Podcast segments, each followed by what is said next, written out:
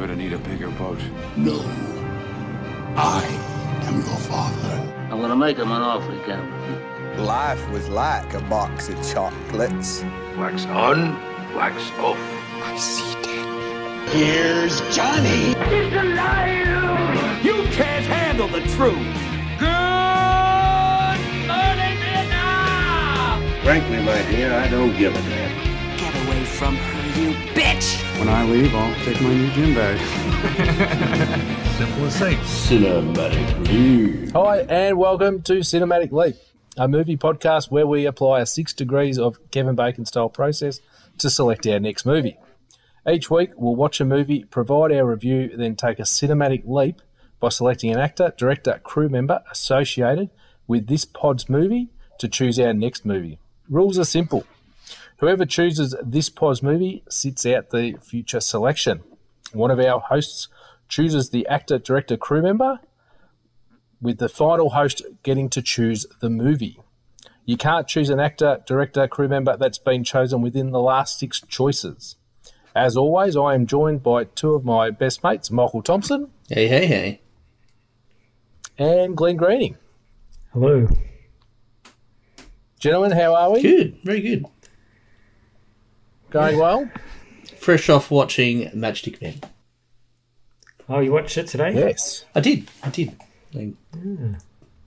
Not not 40 minutes ago, I finished watching it. Well, at least it's fresh in your mind, Michael. So Fresh. that's the main thing. Absolutely. So, yes, that's right. As Michael has forewarned everybody, we are reviewing the movie, the 2003 black comedy film Matchstick Men, which stars Nicolas Cage, Sam Rockwell, and Alison Lohman. Also features Bruce McGill, Bruce Altman, and Sheila Kelley. It was directed by Ridley Scott and is based on the Eric Garcia novel of the same name. Budget of 62 million made just made its money back, making 65 million. It was rated 7.3 on IMDb, 7.1 on Rotten Tomatoes, and has a meta score of 61%. Would you like to tell me what's been bothering you? I don't like being outdoors. Tell me you've left the house in three days. Mm. One, two, three. Have you eaten anything in three days? Mm-hmm. Mm-hmm. Besides canned tuna? Anything else? Obviously, I have a lot of ticks. These distractions affected you workably? What would you do if you had to change careers? What, if I wasn't an antiques broker? If you weren't a criminal? This is Dr. Klein. I just got off the phone with Angela, your daughter. She says she really wants to meet you. Remember me? All of a sudden, I have a daughter. Someone in here! Now you have to set an example for someone else. Beer. Uh, Cheers. uh. Just try to be as honest and open with them as possible. Right. You're a con man? Con artist. And that guy Frank? He's my partner. Teach me something. Rule number one never work near where you live. Don't. Rule number two don't write anything down. You regret it, exposing her to that? well, uh, you know, it was a little. It, it made me feel a little. uh, You know, I was a little. I really liked it. How much you think we can take that guy for? 30 grand. More. Come on, I'm 21! This 14 year old girl working these people with me. My dad's a smooth operator! I'm not very good at being a dad. I barely get by being me. You good to go? Is there po poo in the woods? Just say yes, okay? There's one last thing. What? I want you to give the money back. This is so. You think Prime doesn't pay? No, it does. It does, just not very well. So, gentlemen, Matchstick Men. Quick thoughts? Ooh, I mean, it, you know, it was entertaining. Um, I felt slightly predictable. Um, but, you know, I mean, it was great to see Nick Cage play a, you know, a really nuanced character. I mean, it's always great to see Nick Cage. I think he's our um, podcast mascot. He is. He is very much so. Glenn? Uh, well, I chose the movie, so I think that I did that because I like it. Um, so yes, we'll we'll get to that. I mean, I did like it 20 years ago when I watched it, um, and yeah, watched it again, and I still like it. It's held up. It's yeah, it's really hard when we do the synopsis for this podcast when you watch a movie and you have to really take note of what's going on, and you know, I was just pausing it a lot, and it's it's difficult. I know you watch it more than once, Scott, when you do it, but yeah, it it would flow much nicely, much more nicely if I didn't pause it a lot and keep taking notes. but yeah, it's good. Yeah, it is something uh, that I have started to do is trying to watch it twice. So the first time I just watch the movie just to enjoy it, and the second time I'll I'll quite often go back and that's where I'll stop and have it like make some notes each time and you know sort of go back and look at key points that I might have missed in the first one. Now, for those listening, if you haven't seen it, we there will be some spoilers within this. Just a few. So there's going to be some spoilers. So if you haven't seen it yet, stop the pod, watch the movie, come back and listen to us. It's a good idea. I think that's Now- a great idea. I was the person that chose the leap, and I did choose Ridley Scott, um, which I think threw Glenn a bit of a, a curveball at the time, uh, which is always fun to do. Um, My reasoning for going the Ridley Scott path is, you know, I, I've liked a lot of his movies. He's been involved in a lot of movies, um, not just as a director, which he was on this one, but also as a producer. Um, you know, things like Gladiator, Hannibal, Black Hawk Down. Um, I think he was heavily involved in the Alien movies as well, especially originally, if memory serves. Might be probably more across that one. I know Alien 2 was one of your favourite movies. Uh, Blade Runner, which I think sort of kick-started his career. And more recently, House of Gucci, which, if you haven't seen it, don't bother.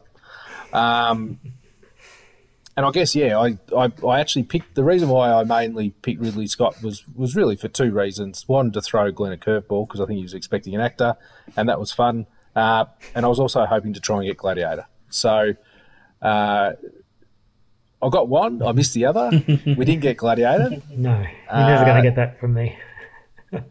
So Glenn, why did why did you pick the movie? Well, because you said Ridley Scott, and I had no idea what to do. Um, I don't like Gladiator. when I saw it, I've never seen Blade Runner, and I mean, nothing against it. I mean, because I haven't seen it, but I just quickly scrolled through because I had to pick something, and that jumped out at me because I remember really liking it when I saw it many years ago. Um, Yep. Not, I mean, Yeah, that's Thelma Louise is there. You would have known that one. That's a, a classic uh, Yeah, 90s film. Yeah. Yeah, but I was scrolling the other way from the most recent, so I might not have got there. Interestingly, he did. Yeah. Um, I haven't seen it yet, but he did the Last Duel with um, a few big actors, and it kind of, you know, it intrigued me. Um, might have to look at that, but he's still making a lot of stuff. He, he also he also did GI Jane, which has um, been quite controversial over over semi recent times. Well, you know, pays the bills. So that's what- yeah, uh, caused a, a slap that uh, shocked Hollywood, shall we say? Interestingly, uh, Ridley Scott, Gladiator 2. There's a second Gladiator coming out. So maybe that could redeem Yes. the whole thing for you, Glenn. Oh, I thought the first one was great. Hmm, interesting. so while I was watching this 20 years later, I have a bad memory and I was like, pretty sure there's a twist. I think it involves this. I think it might involve that. But yeah, I was still kind of surprised by parts parts of it. Um, yeah, but I'll, I'll get into that a bit later. Well, rather than later, let's start it now. You're uh, you've got the synopsis for this week of uh, of Matchstick Men. This was your choice, so we'll uh, we'll throw it over to you. All right, so I'll go through this, but feel free to jump in with any thoughts you had in certain scenes or sequences.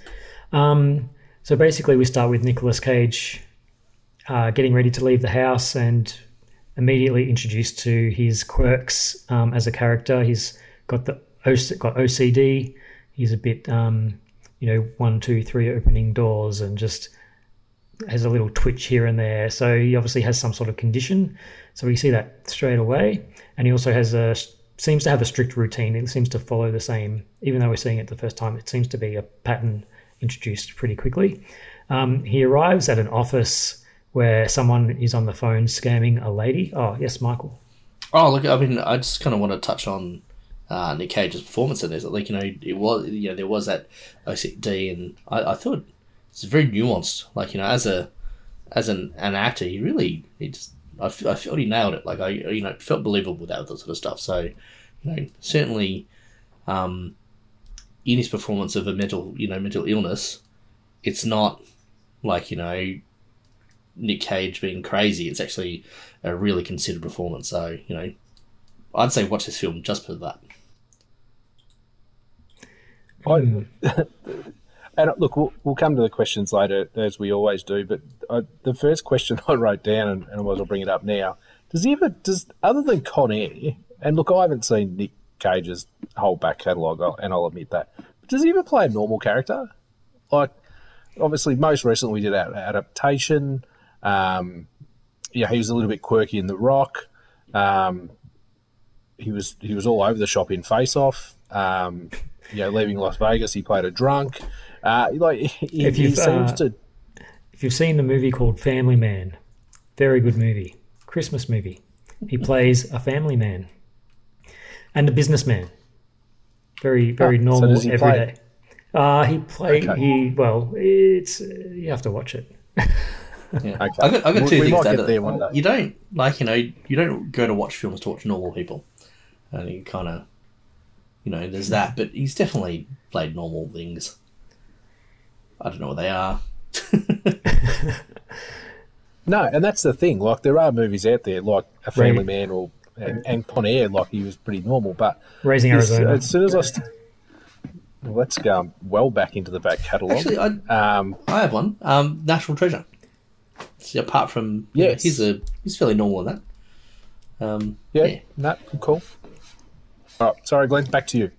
No worries. So, where he's uh, heading out to his, I guess it's his job in a way. Uh, he arrives at an office where there's uh, Sam Rockwell, I believe it is, on the phone scamming a lady.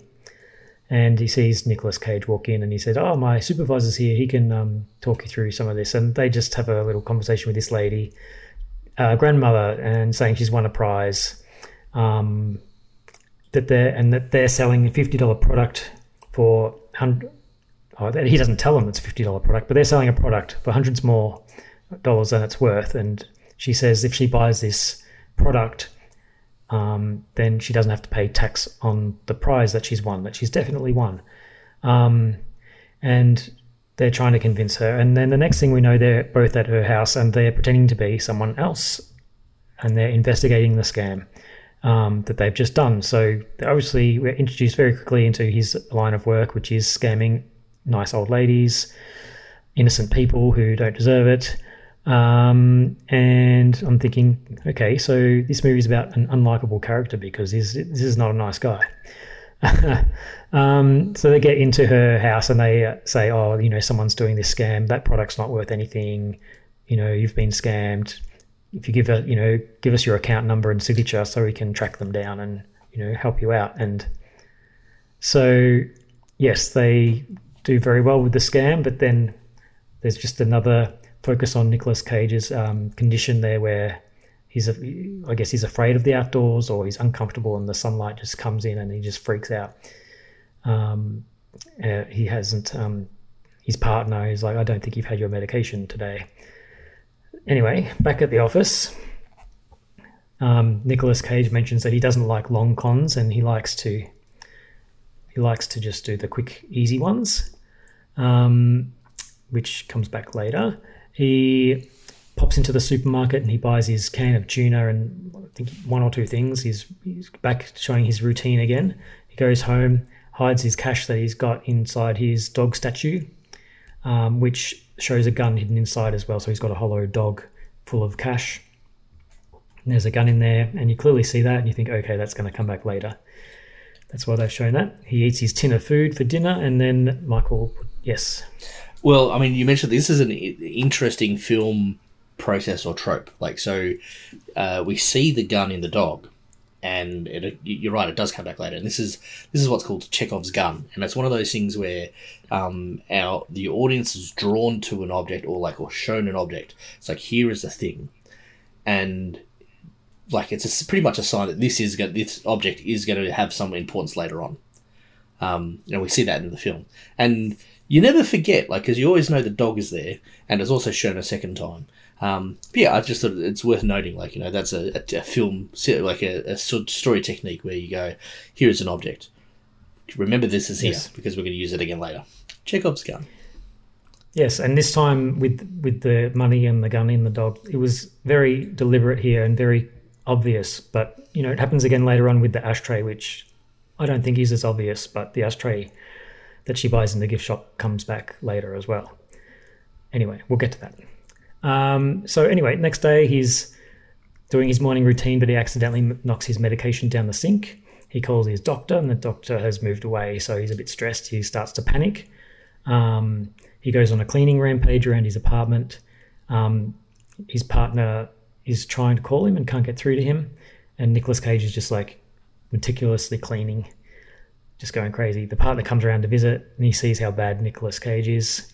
At this point, I'm still calling him Nicolas Cage because I don't know his name because they actually, I don't think they've said it yet in the several movie. times. Roy Waller. Roy. Yeah. Roy. No, I Roy. didn't. I didn't. But you get he's called Roy. Roy. Yeah, he's called. Yeah. But maybe I'll call him Roy. In fact, he I'm does a he does my a thing with a pizza, um, where like you know he's you know uh, pizza for Waller, Waller, and he says that a number of times. Yeah, but he didn't get a pizza yet because he's eating cans of tuna. That's right. Anyway, I wrote down Nick, Nicolas Cage every time in my notes because I didn't know his name.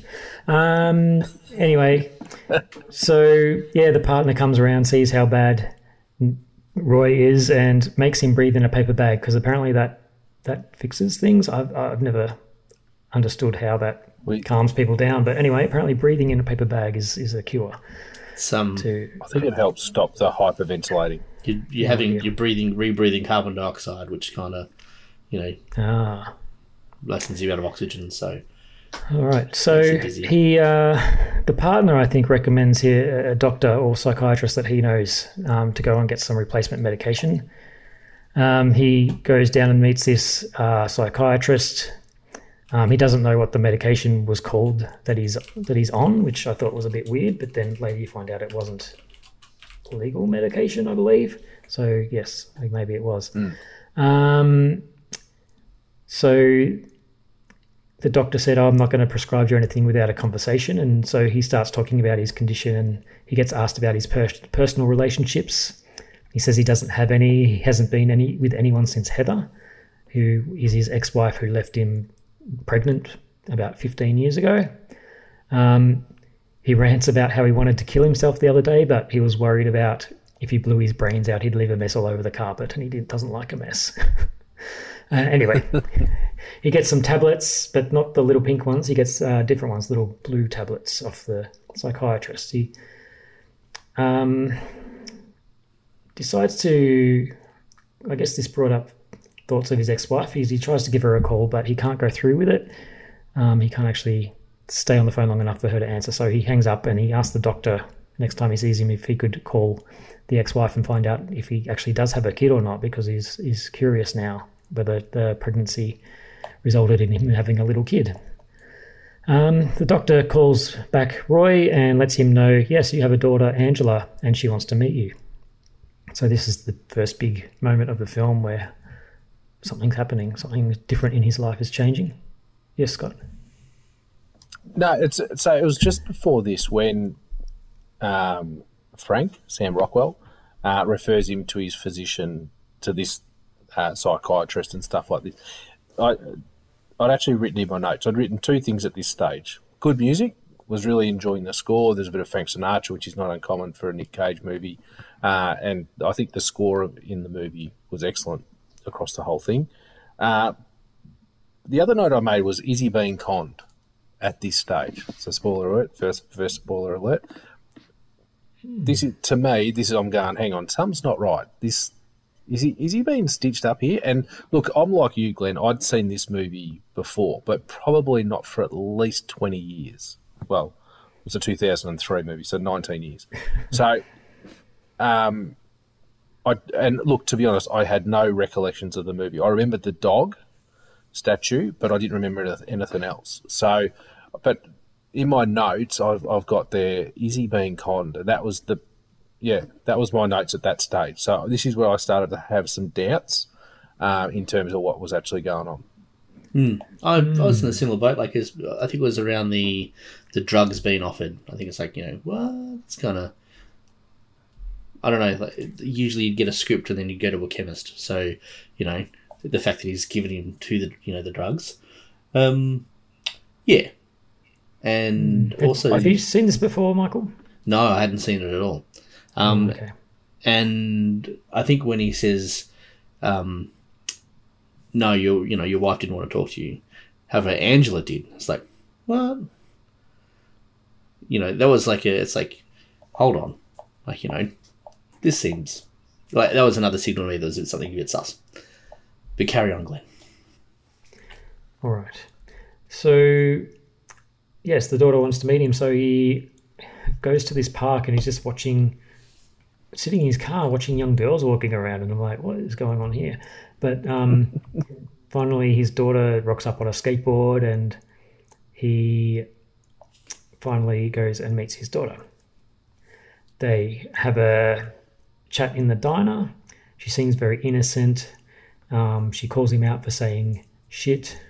Uh, she asks him about being a criminal, and he says he's not a criminal and he's in antiques.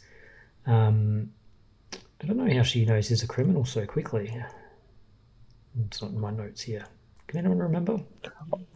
I, I assume it's because that's what he's her mum Heather would have told ah, her. Oh, that's right. The That's- mother. I'm assuming a legend story. because remember because remember that her story was that he was in prison. Yes, Well, that's right. first she said first she said that he was dead. Then she said, well, he may as well be because he was in prison. So instantly she thinks he's a criminal. Yeah, Yep, think yep, yep, where it that's right. Sorry, I left that bit out. So, yeah, he goes back to his office and he's a bit distracted. He's happy. He keeps staring at his daughter's phone number that's written on his hand. He tells, and yeah, he's in a good mood. So he tells his partner, hey, let's do that big con that you want to do. You know, I'm in a good mood. I want to, you know, do something that for you, you know, do something good. And so we go into the next con sequence, which these are the, my favorite parts of the movie. Spoiler alert for the later in the podcast. Um, so the con sequence, he goes and gets a bunch of cash out of a safe deposit box. He dresses up like a finance guy, organizes to head out, only to be interrupted by the doorbell, and it's his daughter. Um, she's run off from home and wants to stay with him. She, yeah, treats his house like a teenage girl would, just throws a jacket down, walks around, and you know he's being a clean freak. He's like, ah, take your shoes off, and what are you doing? And he's just a bit stressed, but he's on his way out to do his scam, so he just leaves her there. Um, and so she stays alone in his house, putting on records and looking through stuff. Um, part of that is, I believe that happens now. She finds the dog statue and sees the money and the gun in there. Um, so Nick, no, sorry, Nicholas, Roy and Frank have gone down to a strip club. Um, they are pretending to do a deal in front of their their t- new victim, um, and just to get him interested in what's going on. And then he goes home and his place is a bit messy, and his daughter Angela is asleep on the couch. So turns out she's going to stay for like four or five days, and suddenly he's at the supermarket with a full trolley, and he's cooking in his kitchen, and his life is a bit turned upside down, really. Um, he's starting to handle having a bit of a mess around, and he lets her drink beer. He orders pizza. He doesn't. He's not as obsessive about the cleanliness, um, and they seem to be bonding, which is good. Um, meanwhile, the sta- the scam is still going, and uh, they go out to lunch with the potential victim and start to reel him in. Um, they, what's he do? Just swaps over a little bit of money with him. Uh, yes, Michael. Oh, look, I was going to say the um, was, I guess that was the magic of cinema. That sequence is like you know, yeah, look, you've been a couple of days, and look how well it's going.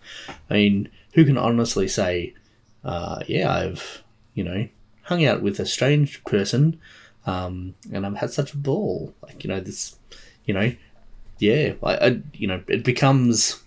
I guess yeah, cinema does that really justice, but I think reality you kind of go, eh, I, I call I call bullshit. Well, yeah. So, creepy middle-aged man starts just hanging around with a fourteen-year-old girl who's apparently his daughter. He's would these days probably raise a few red flags. But to counter that, as you said, cinema does it beautifully. Right?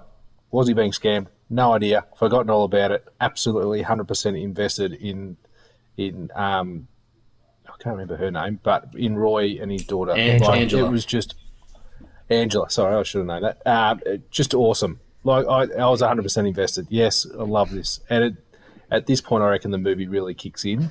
Um, And I loved it. I, I loved um, just their chemistry that they actually had as, uh, well, suspected father and daughter. Like they just played it off each other beautifully. Uh, and I was in. I'd forgotten all about could Roy be scammed? Nah, no idea. Don't care. Hundred percent love this relationship. Like it was just awesome. because she's really Um, affecting his his character and he's growing as a person and developing and it's really making a difference in his life so you kind of it's good to watch Yeah, yeah. You can actually see this this change that he's becoming, um, not a normal person, but like a lot of his quirks seem to be going, and, and he seems to be really engaging rather than being quite standoffish uh, as he was previously. But no, I loved it at that stage. yeah um so they do this little mini scam with him and it's like a real just swapping over some uh, currency exchange basically but without yeah doing it sneakily and uh, giving him some cash just to reel him in before they do the bigger cash swap um, but actually don't swap it and take all the cash yes scott No, it's just saying it's called the Jamaican switch. Apparently, oh right is what it's called. Yes. Um, so that goes well, and then the Frank says, "I want to meet your daughter," and so they go back to Roy's place, and she's not there, and he doesn't know where she is, and he's being the, a parent, and he's worried. And she comes back later on, and he's quite angry that he didn't know where she was. He's suddenly acting like a parent. Um, they argue. She mentions that she knows about the money in the dog statue, um, and she storms out, and he convinces her to come back in. Um, they talk about what he does for a living. Um, he calls himself a con artist because it is art. Um, and she asks him to teach her, and he says no. And she says that she's not innocent. She's like, I've done things with boys, and she threatens to tell him about it. She starts to talk about, you know, go into a detail about what she did, and she's what a 15 year old girl, and he, this is the father. He doesn't want to hear this stuff, so she's like, okay, okay, I'll tell you how to be. I'll tell you the rules of being a con artist. And so this sequence, he goes through the rules of um, successful to be a successful con artist. Um, he teaches her a little lottery scam. They target a lady at the laundromat. Um, won't go into the detail, but basically, she thinks she has a winning ticket that she the daughter dropped, and so they decide to share the money, but the daughter can't claim it. So the lady withdraws what the winnings would have been and gives the girl half, and she goes off to claim the winnings, but there's no winnings because it's a fake ticket. Um, and so part of this scene is the drawing the money out at the ATM, and he's watching her in the car, and he's saying to her, "Avoid the cameras, avoid the cameras." Don't you know? He's just sort of saying it to himself while she's at the ATM, and he's sitting in the car, and he's like, "Stay away from the cameras, stay away from the cameras." And she does the scam comes back, and he's like, "Oh, good, she she she did it well. She didn't go in front of the cameras." So, um, and then after they're successful and happy, he says, now go give it back. That was just a lesson. You go give the money back now. You keeping it. I wouldn't be a good father if you kept that money, which is quite quite fun to see, uh, considering what he he does quite often. Um, so yeah, she took to it well. She was a natural. Um, so then he goes and works with his partner, planning Frank, uh, planning some more scam stuff. He goes bowling with his daughter. They bond a bit more. Um, he gets a call from his partner, and the scam has to happen now because the guy is leaving. He's heading to the airport. Um, the guy they're scamming. So there's no time to take his daughter home. She's going to have to help with the scam because she's well, she's not going to have to, but she asks, "Can I help?" And he says yes. So she goes with him to the safety deposit box, and he withdraws a bunch of cash just to show the guy, but the plan is the guy isn't going to actually take all the cash. He's going to take an empty briefcase that they switch at the last second. So they go to the airport, they do the switch. Um, the daughter is used to help in the scam by creating a distraction to just distract the guy they're scamming. He turns around and looks at the daughter who's causing a scene nearby while Nicolas Cage swaps the briefcase, the empty briefcase, with the full money one that he had just shown the guy. Um, and so they get away with it until they are leaving the car park and they get in the car. They're happy. They've got two bags of money and they came with one, so they're very happy. But um, as they drive out of the car park, all of a sudden, here comes the guy who got scammed and he's not happy because he's discovered what's happened. He grabs the girl, he's got her hair, it's quite violent. She's screaming and he's trying to drive out of the, he's on the top level of the car park and he's trying to drive down the car park through all the levels while the victim of the scam takes the stairs and he's going down trying to catch them before they leave. And then, as in all chase scenes or comedy, they get stuck at the exit and it's a big delay and it's the tensions building, but it's also kind of comedy. Um, and they just get away from him and drive off. So close call, but um, but they get away. So he takes the daughter back to her mum's house and he's out of tablets again and he pops to the pharmacy and he says i need a i need more of these he's desperate and the pharmacist says well, okay go get them they're on the shelf. Like you don't need that's not a prescription medication. And he's like yes it is. You know i got them off my you know doctor. And he's like no it's this. And it's like menopause medicine or something like that. Supplement. um, off the shelf. Yeah. It's just a supplement, yeah, Um, so yeah, that's that's uh, a thing that happened. Um, so next, he decides to try and get a lawyer to organise joint custody of his daughter.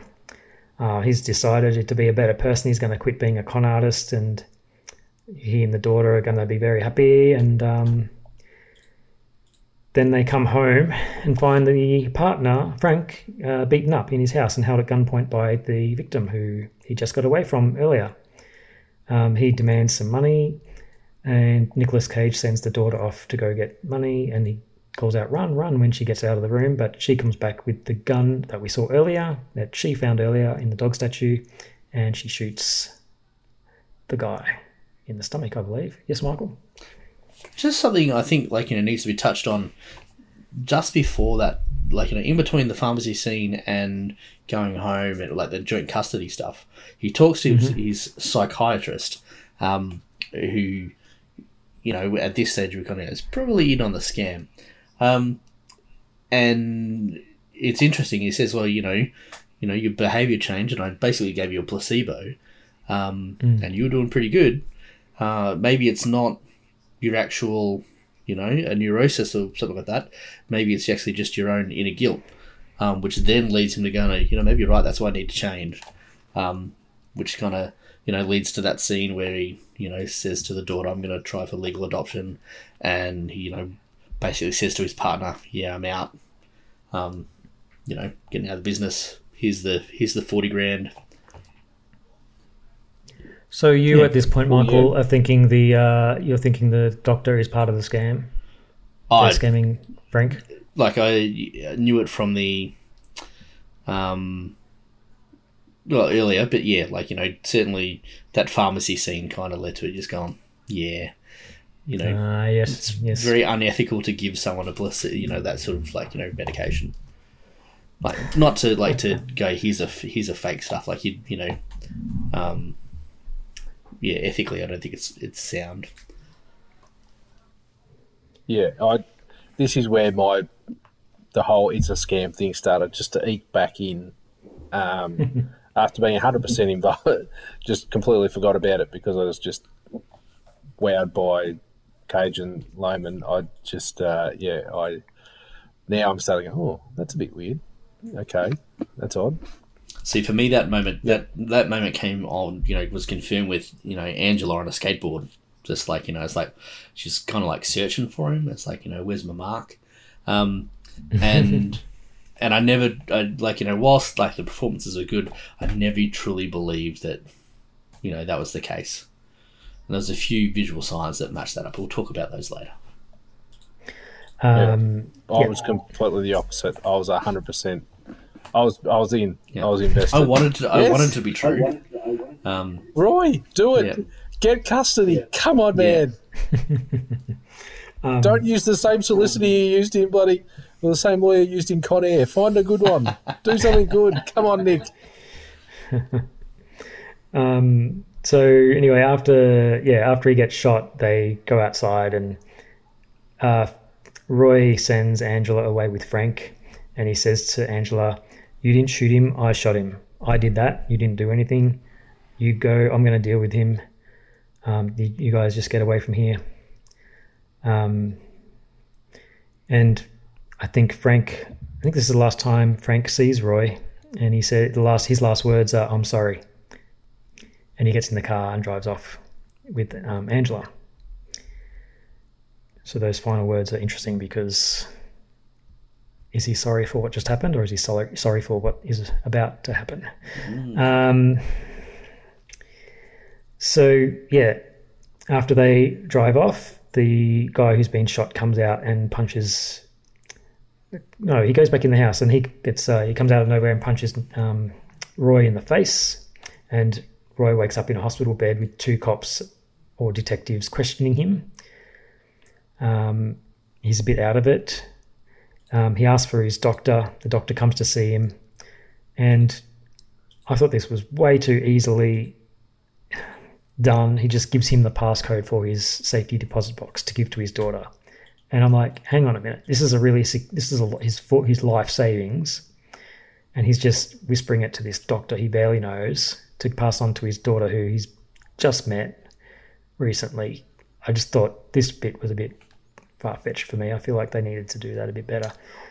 and then I start Yeah, look, look, we'll, we'll we'll cover this. Uh, this is this is probably one of my big questions or queries because uh, earlier in the movie, um, he actually puts her as a signing authority to his safety deposit box, which Mm, mm, mm. he's got, and he sort of i- indicates that he's got about a million bucks in there, uh, which is obviously the basis of, of Frank Sam Rockwell's long con is to try and get all of Roy's money. Um, yeah, this at this obviously at, at this stage, right? You just it's starting to twig. Um, that hang on, something's not kosher. This just doesn't seem right. But you're right. This is this is a big glaring, probably a, a disappointing part of the movie because you sort of go, hang on, like this this bloke's is is an ultra professional in terms of what he does and everything else in, in his life is so structured. Why would he do this? Like I know his life has changed with with his daughter coming in and, and he's becoming a better man and we're seeing the the development of him and um, some real growth in him. But it does seem way out of character. It just seems way too Yeah. simple. Get it, Michael? You're probably going to tell me it's a plot point that we need to get to. Well, I mean, but it just seems ridiculous. It's, it's it's interesting to say that. I think like you know, um, the the movie seeds itself with like these things. He you know he says you know don't do a couple like you know because there's that whispering thing. Do uh, like a single person. Do like there's all these things he says to do, and he talks about Sam you know you know Frank and and Angela, and of course you realize that he he is the mark. Like, you know, he is he can be a mark. Like, you know, he is, you know, alone. He has no personal relationships. He has no real, you know, someone he can relate to. So, um, yeah, like you know, you know, like Frank goes has picked a mark and it's kind of executed. So it's sad, but yeah. Yeah, well, for me, it had been 20 years since I saw saw this movie, and I think I remember it being. I was remembering. I think there's a twist. I think the daughter. I think the daughter might not be his daughter, but I couldn't remember properly. But in this scene, that hospital room, that's where I really started to go. Okay, that does not look like a hospital room. Hospital rooms aren't massive like that with one bed at the end, and that looks like some sort of building construction site staff room or you know some temporary sort of you know building. And i just started to think that's not a hospital. And this is part of the scam here. That's not a hospital. So they're not detectives. yes yeah. He gets up he goes outside and he's on a rooftop somewhere in the middle of la or wherever they are. And he realizes that his friend Frank has screwed him over. Um, and that the daughter helped. And you get this through the letter with the voiceover um, that he finds um, inside his. Was it in his dog? No, there was money in the Yeah. dog. Yeah. There's a- there's Um, a he goes few to the safety deposit box. Yeah. No, yeah, he he left the letter. He left the letter in the dog, and he left some money in the safety deposit box. I think it was actually a letter at because it starts the narration like um, from the moment the- he's getting he out. comes out. Yeah, so and there's a there's a Roy stuff like you know thing there. So I think that's where the letters start, and then it's a series of them. Well, yeah, then it's just like the montage as the letters read out of him finding the safety deposit box empty and he doesn't even have a daughter. And yeah, a bit sad. But then a year later, he's a carpet salesman and he doesn't seem to have his twitches or his um, condition anymore, which is nice. And he's selling carpet to a young guy. And then the, the young guy's girlfriend comes over and he's like, oh, that's, um, that's Angela. And she looks a bit grown up, grown up now. So they have a nice chat, and well, to sum it up, it's basically a no hard feelings sort of chat. And he says, you know, you took nothing, I gave it to you, which is the whole, I guess, part of the scamming code is like you never take, you always are given. So, Mm. You know, they always are giving it freely to you. You're not actually stealing, And technically. he and he mentions Um, that there's a, a point where he kind of, I think he says that to the psychiatrist. Yeah. He says, "Yeah, look, they give the money to me." Yep. Um, it's yeah, it's funny here, right? So I think like I think like all of us, you know, you, the hospital, you just like going, and, and like whilst I had it in my mind in terms of this is what was going to happen when when he walks out of the hospital, he's on the top of a building, and you just like go, oh, yeah, love it. And the way they did it was was was actually really good. Like although I had an idea in terms of what was going to happen, once it it really hits you, you just go, yep, nah, really, I love the twist. Really well done. Really nice twist. it wasn't usual suspects good, but, it was good.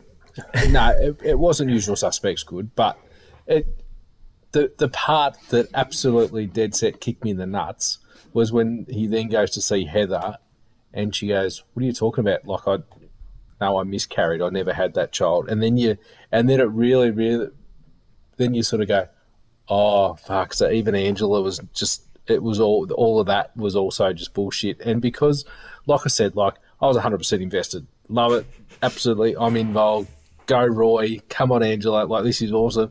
And then just to that, it's just like, oh, that's fucking brutal. Like that just dead set kicked me in the nuts. I'm just going, oh, that's harsh. And then when you see her later in the movie and he sort of forgives her, yes, Jesus Christ, she does. That's what I was certainly she thinking. Dead set screw you over. Um, but yeah, oh, when that when he when he goes to the house. And it, and you do you get these in movie like in movies where you're just like going, oh no, don't don't don't be that.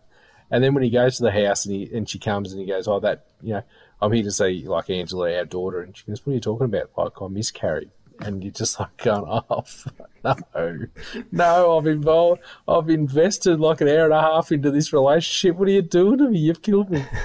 and the worst part was I then watched the end of I end I watched the last episode of Ted Lasso season one, which just gave me a kick in the nuts again. Sorry, spoiler alert if anyone hasn't seen Ted Lasso.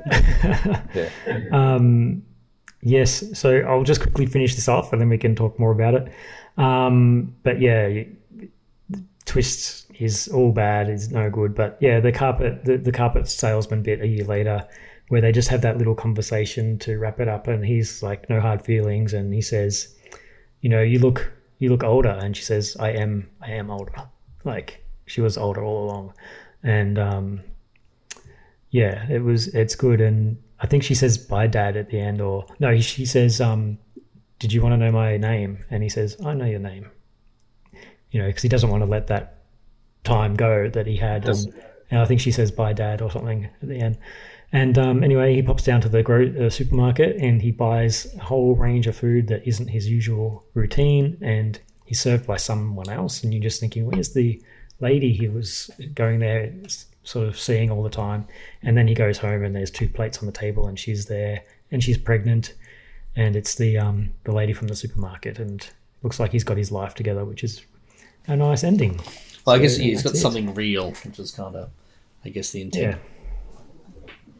Yeah, in the end, it was kind of somehow getting completely screwed out of a million bucks was ironically the best thing that probably could have ever happened to him. Um, and like I said, I was 100% invested. Roy and Angela, I'm in.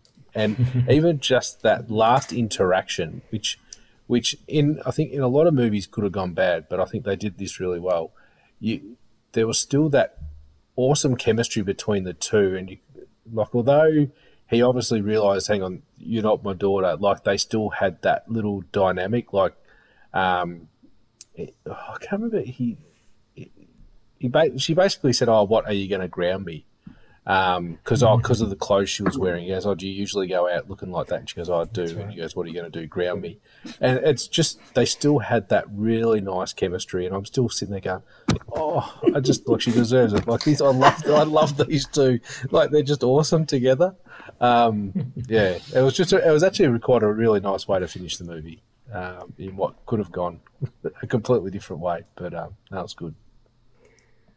Yeah, and the other good thing about their relationship and just their acting, just a couple of interesting facts.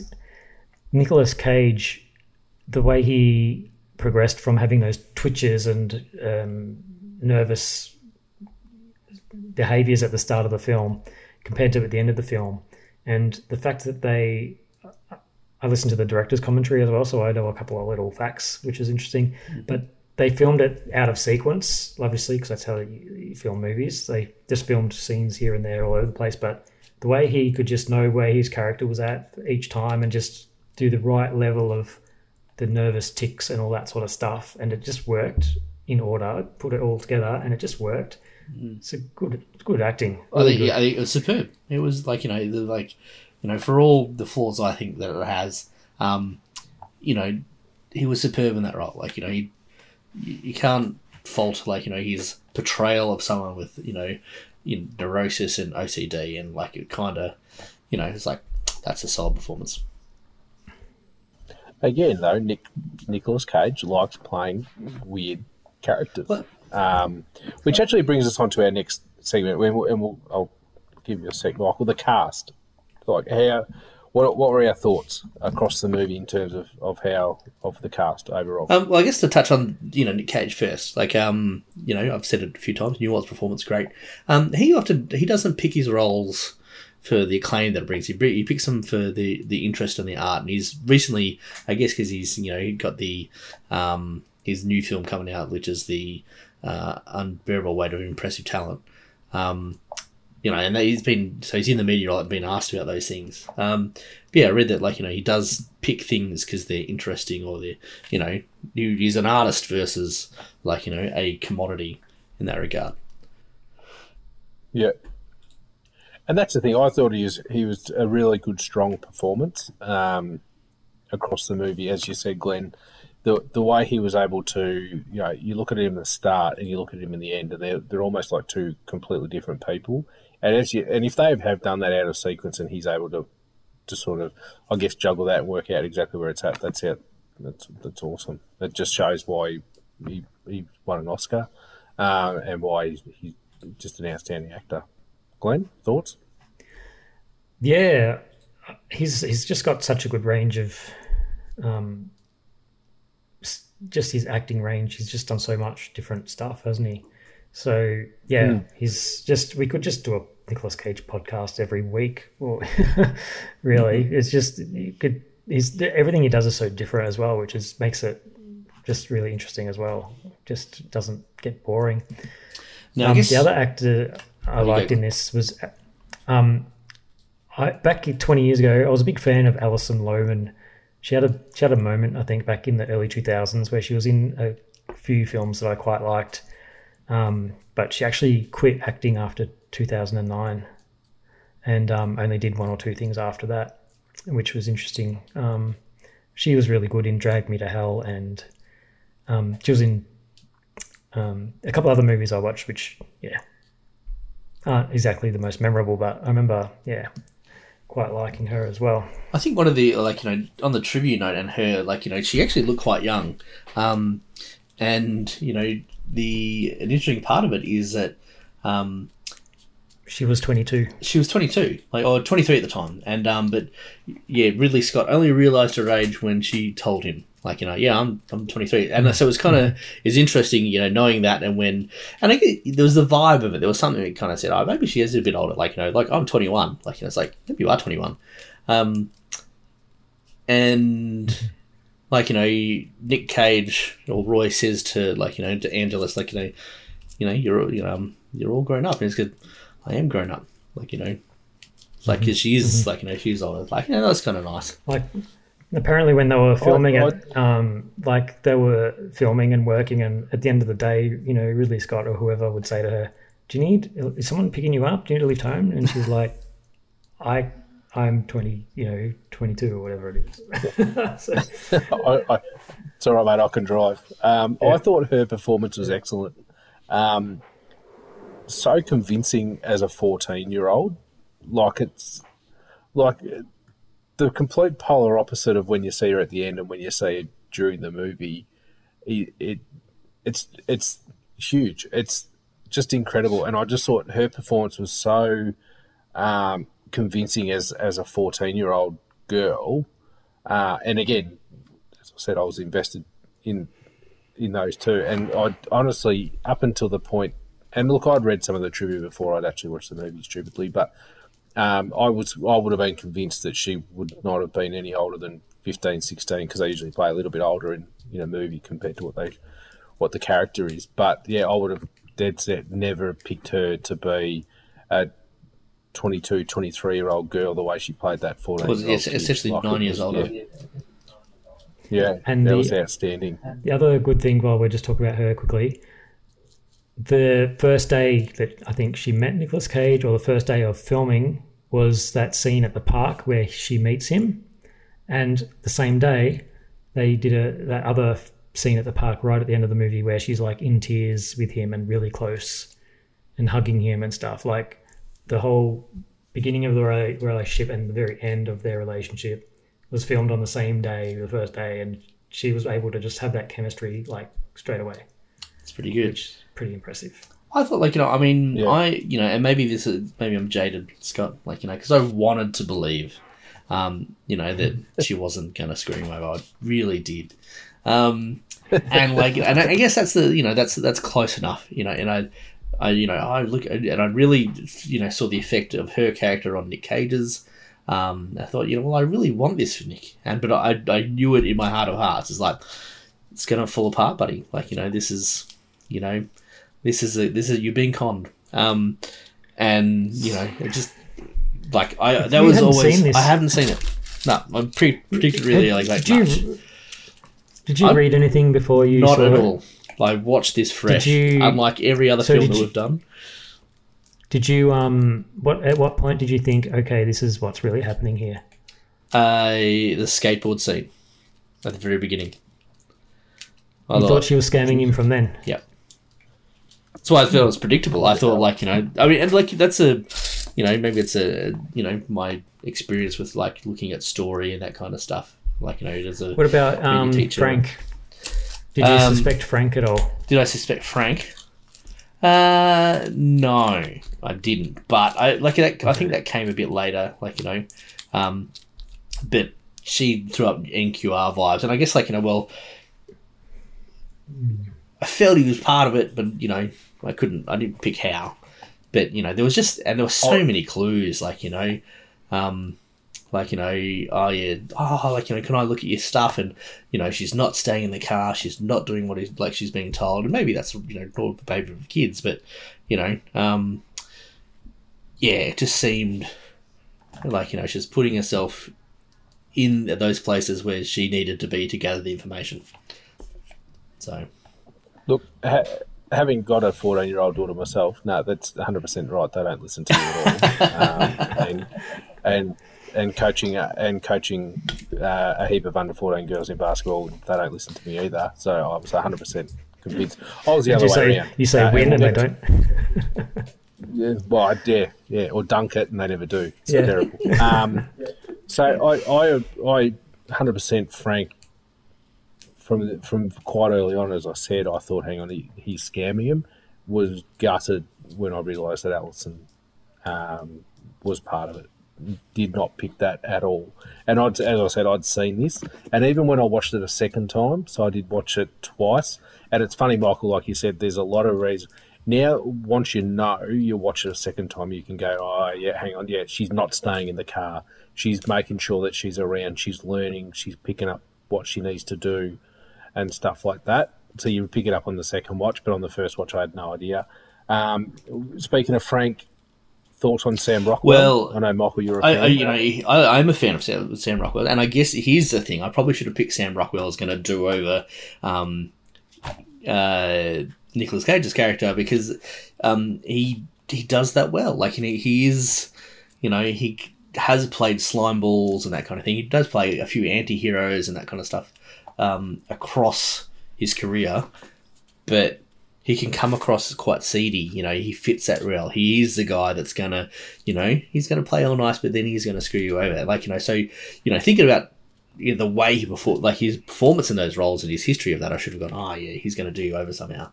Um, but fantastic as well. Like you know, he's understated in ways, and you know, his intro scene. I thought, yeah, let's you know, he's really like that kind of montage where he's calling people, "You've won his prize." Like I thought that was really good. Um, yeah, and, uh, like you know, I thought it was a you know another solid performance and you know great supporting role in terms of Mm. like you know setting up, um, you know, a friendship, like you know, well, business partnership. Um, you know, there is that concern, but of course, you know that character sees that weakness. Like you know, I can I can prey on this. Yeah, Glenn. I don't really know much about him, really. Like, I've heard the name and I've probably seen him in a bunch of stuff, but to me, he's the sort of actor that you just don't like. I don't ever see him as like the leading role, or he just seems to be one of those characters that's in a movie and just does his job, and you don't realize that it's him. Like, I, you could probably tell me a bunch of movies he's in, and I'll be like, oh, okay. Like, I didn't realize. I just, yeah, to me, he's just the characters Do you he want me to, do you want me to tell you some films? Yeah, sure. It's, Um, uh, I think um, I think with him, like you said, Glenn, I think he's a good. Using a sporting analogy, he's a good role player. Like he's not your, he's not your your big name player, but he's a good solid bloke to to have backing up. Um, and I'll get you to. We'll go into your, the movies in a sec, Michael. But I actually loved his performance, and I actually reckon that we needed more of him.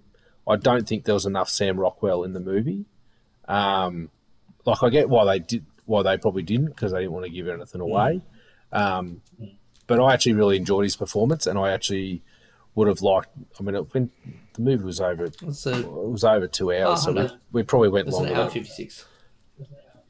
Yeah. Was it? So we probably could have got more. I mean, I'm not a big fan of two-hour movies, even, which sounds stupid because my two favorite movies go for over, well over two hours. But um, yeah, I reckon we could have needed more Sam Rockwell. I thought he was outstanding. I thought it was a really good performance. Um, but he's got some Michael, what yeah, some you been in? stellar one, like Confessions of a Dangerous Mind is probably one of my you know early experiences with him, um, and he, he's the lead in that. Um, but I think probably one of his big ones recently, where he's not the lead, but like you know plays a really big character, was um, Vice, uh, where he plays George W. Bush, Ah. and he really just embodies Yeah. George W. Bush, and it's really good. Um, It's a good example of what I was saying. Yeah. I've seen that movie, but I didn't realize he. I wouldn't even know he was in it. Yeah. And like he, he does fit a role. He, he you know he's one of those actors that transforms into the role, and he can, you know. And there's some where like you know where he's you know plays that scumbag. It's pretty obvious. Um, but there are some where he you know he is the role, and you don't kind of go that's Sam Rockwell. You go that's a character. Who's that being played by?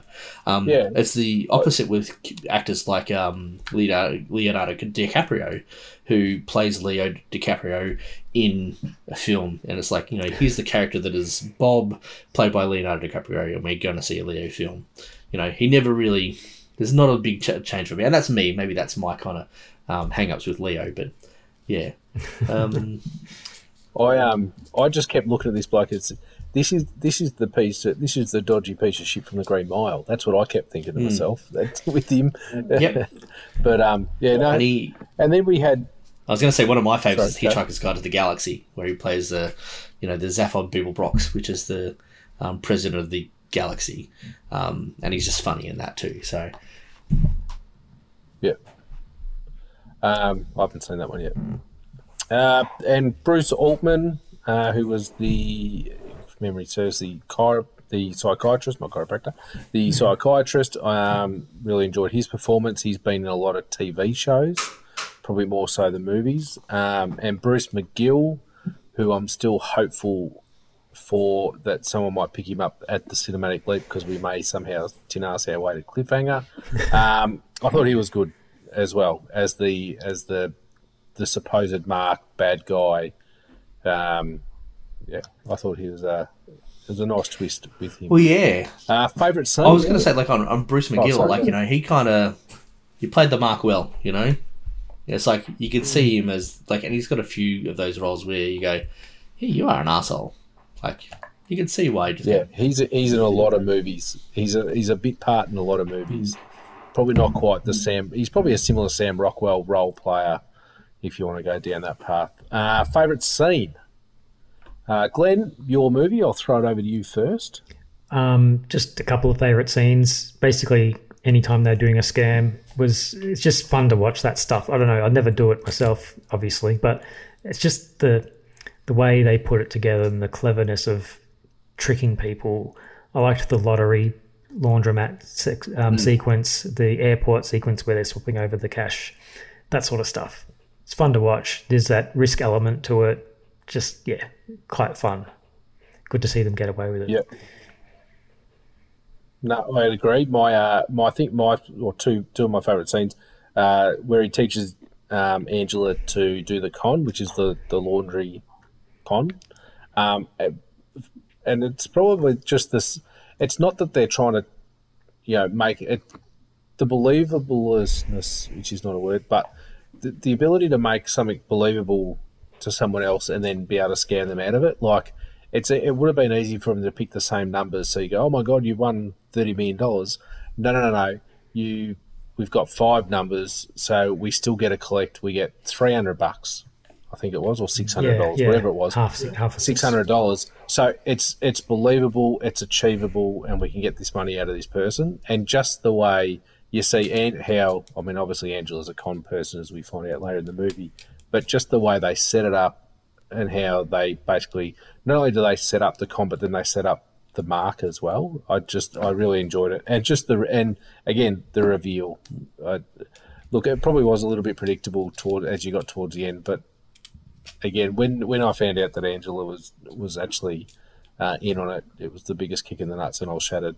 Uh, and yeah, it's probably not my favourite scene, but it it's the most memorable scene for Hmm. me.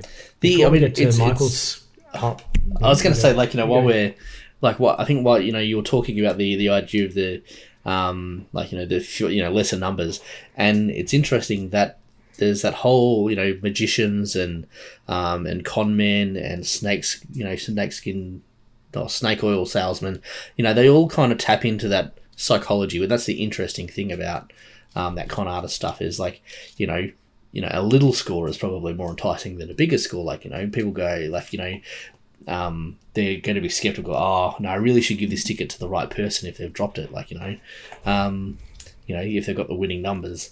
Whereas, like, you know, oh, this is it's just a little, it's a little sin. You know, no, it's not as bad. We can probably get away with. You know, we could do that. Um, and that is that is advertising and all this stuff, hypnotism, all that plays into that sort of psychology. There's a lot of science behind that, which is interesting. Go ahead, Glenn. No, you, you do your favourite scene, then I'll say this thing. Oh, okay. My favourite scene. So I was hoping you'd actually talk and I could decide what they were. Um, All right. Well, well, I, I can I can talk. Um, I was just gonna because I did say before I was gonna come back to this, and I was talking about the ashtray and how um, that was similar to the gun that it was a setup for later on. And just to clarify what I meant there, Hmm. when she's at the airport and she makes a scene um, after they get into the car at the car park. After that, she gives him the ashtray she bought in a gift shop, and she's and she gives it to him, and she says, "Don't worry, I paid I paid money for it." And he's like, "Oh, okay, thanks." And you know, he, he has the little ashtray. It's got like Isn't he quite upset at this stage too? Like this is post, like you know, she's revealed that she got she has been arrested, and it's like you know, so he's really losing the plot, and it's like you know, what is That's right. this? Yeah, that's right. It's like it's it's a thing I bought you, and I you know I paid for it. Yeah. Um. Yeah, and it, and it ties into the dogs Yeah. before that, And that she's so- seen in the apartment. and where it comes back is that whole bit at the ATMs when he's teaching her the scam and he's like saying to himself, "Stay away with the camera, stay away with the camera." And then later, when um, uh, the victim guy is in Roy's house and he says, "It was hard to track you down. There's no cameras at the airport, but I couldn't see you on any cameras of the airport, but in the gift shop there was a camera." And so that's where she led well, even that was all a scam anyway, but that's how he found them through her buying that ashtray, which was a gift for her. Well, I mean, and let's put, put be honest though. Like he didn't find him. Like Frank set him up. Like you know, Frank knows. Yeah. Frank knows that like you know um, that Roy says look out for cameras. It's a rule. So you know ha- how is you know how is an innocent person going to get undone by it? Um, you know. Another so- another good scene. Um, while you're thinking of your favorite scene, I just remembered another good scene was the uh, escaping from the car park and the lady, you know, paying the lady to get out of the car park, and she's funny. just giving the change and being really slow with the car in front, and uh, Hmm. that that that wasn't bad. I mean, to say best scene is a bit of a bit far fetched, but it was it was fun. Yeah. Uh, look, you know, I think, you know, looking for positive portrayals of stuff, um, I think Nick Cage's performance, like his, you know, that uh, early scene where he's, like, you know, OCD really kicks in and he goes on a house cleaning bender, like, you know, that, that montage and the combination of, like, phone calls. And no, I, I really like that scene. That was a scene that kind of, you know, sort of helped set up the character for me and, like, really establish, um, you know, that you know, one that relationship between Frank and um, Roy, uh, but also kind of really, you know, highlighted the things Roy needs, which is that structure uh, and like you know these rules, despite the fact that he is a free willing con man in some ways.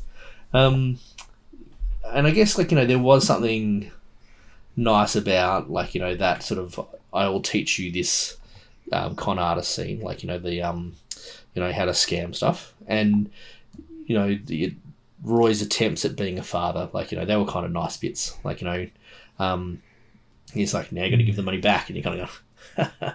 um, she probably didn't. let's be honest. Like you know, when we think about, it. um, and there, and also like you know that that legal scene too, and like you know, like you know. I knew, my, like I said, my heart of hearts, I knew that, like, yeah, you're being scammed, but I, I wanted that to be true. Um, but yeah, there was just too many clues that said, uh, "Dude, you're being you're being stuffed over here." Um, yeah, so I think they're they're my favourites. All right. Questions, query, tidbits, things that just didn't quite make sense. Um, I guess the like you know the the safety deposit box scene. You know, stay in the car. She comes in. Um, why he would add her signature to his like you know his access. Um, it just like you know it's kind of like oh this this is a touch maybe this is a touch forced. Um, you know you still need my code to get in. It's like you've known this woman for how long? Like five days. She might be your flesh and blood. Um, I you know confident that she wasn't. Um, why would you give her that sensitive information? It's like you know again that kind of said you are the mark, Roy. Um, so yeah, that was definitely a, a question. Uh, what's How about the the um, the checkout girl at the supermarket? You see this guy coming through every what, week or whatever it is, buying a couple of cans of tuna and one other thing, whatever it was. Are you really thinking to yourself, "I, I, I like this guy. So this is a catch. This is I- a catch." Here. See, here's the thing. I think there were like you know, it was not obvious. Well, I don't think it was. It was very. I didn't think. I don't think it was subtle, but I think there were. They gave her similar attributes. Like she counted. Like you know, she was counting the change.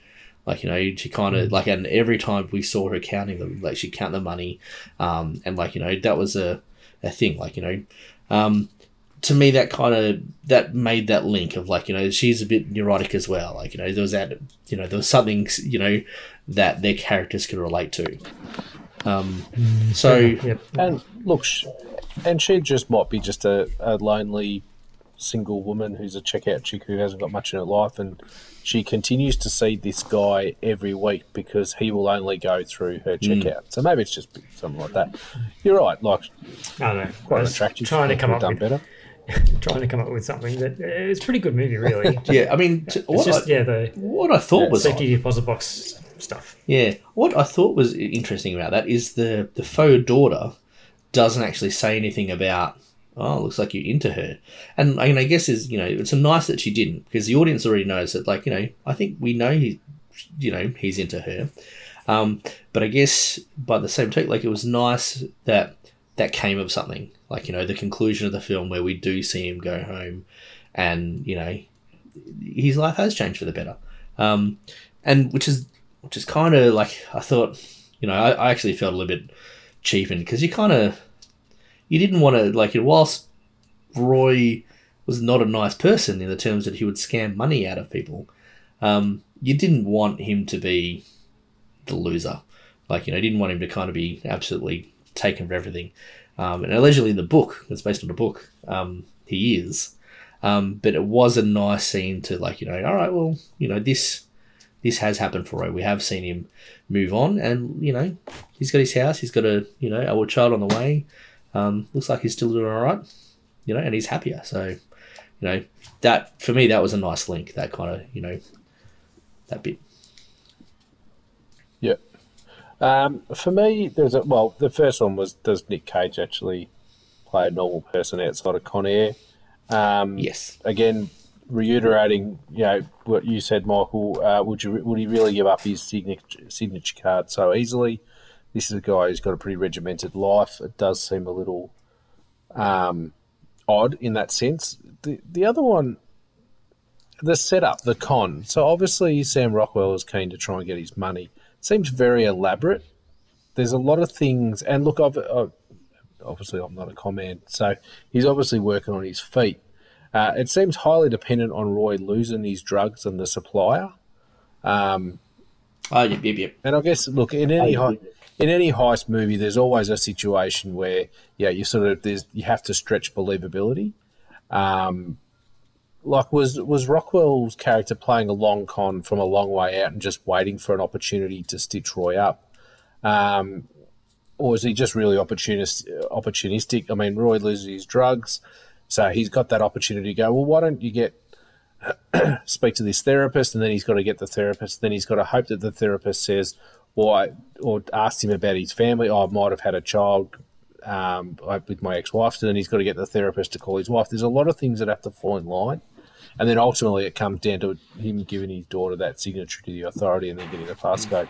So there's we do have to stretch believability in any movie that we watch because ultimately that's Hollywood, but there's a lot of things that have to fall in line for this to work. Definitely, and, I think also I just just um the number of people em- employed by him just to make this work. You know, the hospital, fake hospital staff, the doctor, the daughter, etc. Why Yeah. couldn't he just make him? He emptied that safety deposit box himself and put it in a briefcase just for that scam. Just get someone sitting in the booth behind him, swap swap over the case while he's talking, doing the scam. And I Just get guess someone else in the other seat to Yeah. take out the full one, and you've got it, and they're done. You don't need all that other stuff. Um, there's Yeah. a few things there. Um, I want to kind of come back to what were we just talking about. Um, I've forgotten, but I guess yeah, like you know, some like some cons are big. Like you know, you might have the the inner circle planning something, and then you've got you know, like we've seen, I've seen in other shows where, like, you know, they they'll pay smaller con, like, you know, other con artists to kind of, yeah, yeah, come do this job for me, you know, like, and I'll pay you this much money, like, you know, Yeah. it's like contract work in that regard. Um, but uh, oh, what were we talking about just before? Scott? talking about the safety deposit box. Ah, yeah. The the drugs, like you know, I think like there was there's clues early on, like you know, have you you know you haven't taken your drugs today, and like you know, well he had, we saw that he had, um, but I think like you know, in some ways you know, Frank had probably maybe has kind of set that up, like you know, he's gone, hey, I know you're um, Nick Cage's a legal supplier. Um, you know, Roy's a supplier for this drug. Can you just not answer his calls anymore? Here's ten thousand dollars. You know, because you've got to spend money to make money. Um, so it's just fortunate. Yeah, it's just point. fortunate that um, he's knocked all his drugs in. It's like he just brings up the timetable. Um, so you know, unstable. Like you know, have you taken your drugs? No, I need a new supplier. Bang. There's Frank with I've know a guy. Here's here's this Yeah. number, and like so, it's not it's not a professional he's going to. It's going to his setup, his plan, and then he tells all this information to his plant, and they go, "All right, what's useful? What can we sift through this?" And it's like, let's take the daughter angle. He's just given a number to call someone. Let's like pretend he has a daughter that you know wants to meet him. Um, and But even but even then, it's reliant on him having a connection with the daughter, and then him giving her access to this. And admittedly, that they've got to have that relationship for him to happily hand over a signature card. There's a lot of things that have to go right. That was just, just yeah. And again, Hollywood, you've got to suspend a little bit of belief for these things to work, and I think that's the case in any heist movie. Um, is this really a black comedy? Ooh. Like, Yeah. I, I wouldn't have thought. I, I wouldn't have thought it's a black comedy. I don't think it's necessarily a funny movie. I don't think it's. Um, and that was probably my next question: Is this actually a heist movie? Um, so a heist movie is is is normally like an it's say it the Italian Job is where you've got a group of people that are trying to rip off a mark, um, and that's the basis of the movie. Is this a heist movie in the fact that, but it's a reverse heist movie? We don't realise that the character that we're invested in is actually the one being the victim. Is actually he's actually the victim. He's actually having the heist done Yeah. on them. I would think it's probably closer to a heist movie than a black comedy. It's I mean it's a black comedy in the sense that like you know the you know Roy loses everything like you know he is the protagonist he you know we believe he as the character is like leading a lot of this stuff um, and then at the end you know he's the one who you know loses it all and and you know there's like you know this series of kind of like you know revelations that like you know dude you've been you've been screwed um, so I, I kind of feel that it's you know blackish. It's not the blackest, um, but it certainly kind of you know has you know strong links with that heist vibe. You that kind of you know that crime, um, ripping someone off vibe, and you know the, the soundtrack backs it up. You know, with the, the way the bass kind of Mm. works. You know, the do do do do do do do do. You know that sort of thing. You know, kind of links that heist thing. So I think yeah, combo of the two. Uh, trivia, Michael. Trivia. Trivia. There's not a, there's not a stack of trivia on this one. Um, Roy's I, pills. I, I can start. Okay, you go. I've got. Oh, you, I'll just do. I'll just do one I know before you do yours because this is interesting. Someone's You probably got all of them. Um, this one, no, just from watching the director commentary just earlier um, with the writers as well. So, as you know, it was adapted from a book, um, but the actual script, the first draft of the script, they decided, let's leave the twist off. Let's make this a story about a father and a daughter and their relationship and him, you know, becoming a better person. That was literally the first draft, and apparently Ridley Scott um, got a hold of this script and knew the book, and he read the script, and just everyone who read the script just said to the writers, "Where's the twist?" And they were like, "Oh, we didn't. We thought it would be too obvious, and we didn't want to put it in." And he's like, "No, you need you need the twist." yeah, and So, he he he very he was the one that said that let's add the one year later scene. You know that so he's not kind of yes, they added that too. Yeah. Yep. Yeah, which I think they needed. Definitely, I felt like it, if it had ended there, I probably would have hated this movie. I probably would have just gone ah, like because you're right. You do like you, you do feel cheated. Just going like, dude, I just invested all this time in this guy, wanting to have a daughter relationship. You know, um, even though I could saw it were coming, um, and you've you've just left him on the beach shattered. Um, yeah. Um, Yeah. Roy's pills are actually Benadryl, an over the over the counter allergy medicine. That's an interesting one. Uh, Frank Mercer was named for Frank Sinatra and Johnny Mercer. Uh, Roy Waller is seen playing records of the two, so they're the sound like you know some of the soundtrack things. Um, interestingly, it's it's post 9-11 at this stage, um, so security is actually increased at airports. Um, so they couldn't They actually couldn't film it at airport. yeah, they couldn't film it at airports. To actually sh- shot at the an Anaheim Convention Center, south of Disneyland. So, Hmm. um, and Bruce McGill and Bruce Altman also re- appear in Recount. I have no idea what that film is. That's it. That's all I've got. Well, maybe maybe we'll get to that one next. Yeah, you never know. we never, never know. Uh, all right, final thoughts, and then we give our rating. Obviously, we give our rating out of 10, 10 being a superb movie, uh, 1 being a terrible movie, and 5 being somewhere in between.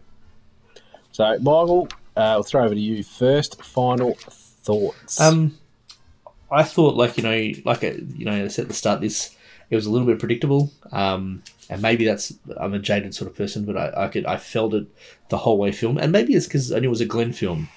I don't know. It's like a, Glenn's told me this film. I need to be. I, don't, I don't know if that's true, but um, I've got to be ultra critical. um, but yeah, like you know, I as much as I wanted the relationship between Nick and um, uh, Alison's characters, Roy and Angela, to kind of to be true and be real, I, I, I could see it wasn't coming. Like I, you know, there was going to be a, you know, the con was, you know, him. Um, it was it was enjoyable. Um, it you know it, it was entertaining. I don't think it's probably the best film in its class in that kind of you know that heist sort of you know con like you know con artist thing. Um, you'd probably get you know, and it's a little bit mainstream, but you'd probably get a little bit more joy out of your um, Ocean's Eleven kind of films in that regard. Um, but you know, it was interesting. So yeah, rating rating out of Six. 10?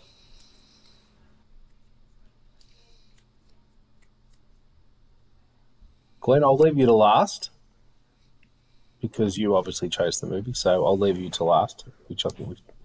Um, me, I enjoyed it. It it's just an enjoyable watch. Um, even on the second watch, when I knew what was going on, um, it was still an enjoyable watch. Um, it's to, to, you know, there's a lot of things. As I said, I was 100 percent invested in even the second time, and it, and it, it the second time watching it, obviously I know what's going to happen. So you're looking for those little triggers, um, Michael, that you obviously picked up on the first watch, which I didn't because I was, I just, I just enjoyed watching the chemistry between um, Cage and Lohman, um, or Roy and Angela. Um, yeah, I, look, it's just a really enjoyable movie. I think it is a heist movie. I always love a good heist movie. Uh, you you give me even a half decent hei- heist movie, and you'll keep me entertained for an hour and a half to two hours because it's there's just something about it. Glenn, you mentioned it before. It's really interesting to watch how these things happen. Um, that's why I love the Oceans 11, 12, 13 movies. Oceans 8, I, I enjoyed. Um, you know, anything you throw me a heist movie, I'm I'm happy, and I think this is what this movie is. Although it's like a reverse heist movie where the person we're actually watching for and you know we're we're supporting is actually the bloke that's getting scammed, which is the opposite of what we usually get in a heist movie. I give it a seven, um, which which probably. Uh, might be considered high, but I think I, I actually did enjoy it. I've watched it twice. I've enjoyed it both times. I'll give it a seven. Glenn, your movie. What are your thoughts? Seven. doesn't need doesn't need to sum up seven. I think I've said enough. Doesn't need no no summation. No summation. That's it. I've said enough. Uh, well, for, it's a Ridley Scott movie. I don't like a lot of his movies, to be honest. Like, if I had to pick a favorite, it would obviously probably be The Martian. Um, a lot of what I've seen, I don't like that much, and I'm just not interested in a lot that I haven't seen anyway. So, if you, I don't know if you're expecting me to say more than seven, but I think seven is fair. No, that's fine. Now, I, I seven. So you, your seven, my seven, and Michael's six gives us a total score of twenty, which actually puts it into the second on the list behind The Martian, which was uh, an out and out uh, outlier at, from what I remember, 26 and a half. Just a, and this is just ahead of the Bourne Identity on 18 and a half, and then adapt adaptation. So not adaptation, adaptation on 18, which is ridiculously rated considering Glenn gave it a 10. Too generous. Um, so you've now slipped out of the bronze medal position, Glenn, with Can't help it. adaptation. Unlucky. Unlucky, but your but your other but your second movie is sitting in the silver medal position. So, uh, well done. I think we're gonna have to. It'll be interesting to see what can knock off The Martian because that did get very high ratings across the board. Um, so yeah, so that puts at the moment Matchstick Men as the second best movie that we've watched out of the four so far. Uh, Glenn, socials, where can people find us? Oh, um, on Facebook, um, Under Cinematic, Cinematic Leap. Leap? Cinem- just Cinematic Leap. Yeah, and same Twitter, Cinematic Leap. Yep, easy. All right. So it is at this point of the podcast that we do make our cinematic leap. Cinematic Leap. All right, Glenn. So you chose the last movie, Matchstick Men. Yes. So you get to sit this one out. So, Mike, over to you to choose who we're taking our cinematic leap with. Now, before we do that, Nicolas Cage cannot be selected. Uh, just for the audience out there, we originally were looking in terms of movie pods. We'd originally started to do Nick Cage movies. Um, Glenn chose adaptation. It was then that we chose to go down the premise of cinematic leap. As such, we've considered that a selection of a Nick Cage movie, so he's ineligible at this time. And I guess that's based on episode zero two with Con Air, like you know, which was our, you know, the hidden episode. Maybe it'll come out one day. Who knows? Maybe, maybe, possibly. So over to you, Mike. All right. Who are you choosing? Well, obviously, without being able to, I get to choose the movie. be able to pick Nick Cage, you know. Um, I've like there were two. Do you need kinda- recommendations? Oh no, I do not need any recommendations. In fact, Glenn, like I just want to, I want to put to bed some things like this whole gaming the system, guys. Like you know, you know, because there's message chats going on. Um, you know, I'll not have it. You know, I will pick my, my, my people, and I will not take any influence from others. Um, so, I, I, like I was looking through the list, and uh, there's two that kind of come to mind, and uh, one is John Mathieson, who's the cinematographer, um, and he's got an impressive uh, list of like credits um, and films that I've kind of like you know I've enjoyed and you know sort of like seen. Um, but I think when I ooh, Plunkett and Macleane, that was a great film. Um, when I kind of boiled down to it, um, you know, I think I've really enjoyed Sam Rockwell's work in the past and in, and recently as well. I mean, there's a particular film that I definitely hope doesn't get up, um, but some others that are rippers like Vice and you know, um, uh, Confessions of a Dangerous Mind. Uh, I, there's Moon, which I haven't seen, but he's also been in Iron Man 2. So there's a lot of kind of, you know, um, broad things. He's actually, interestingly, uh, he has 112 acting credits to his name, uh, and Nick Cage has 110. So, yeah, you know, So that means that Sam Rockwell is either better or just loves the paycheck. slightly more prolific, yeah.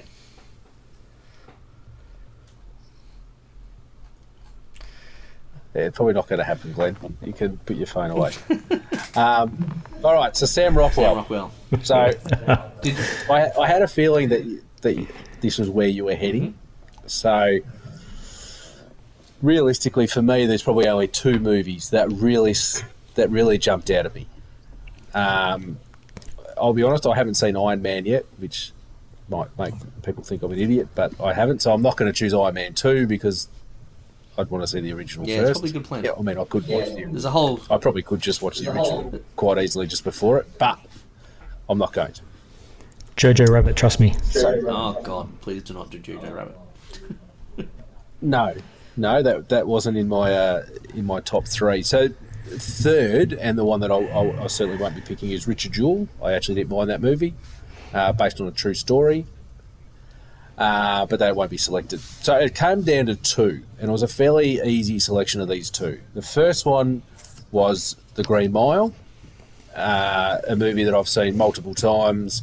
Would have given us an opportunity to throw in a Tom Hanks early, and Tom Hanks has got a pretty good back book in terms of movies, so could have opened up a lot of good option, options there.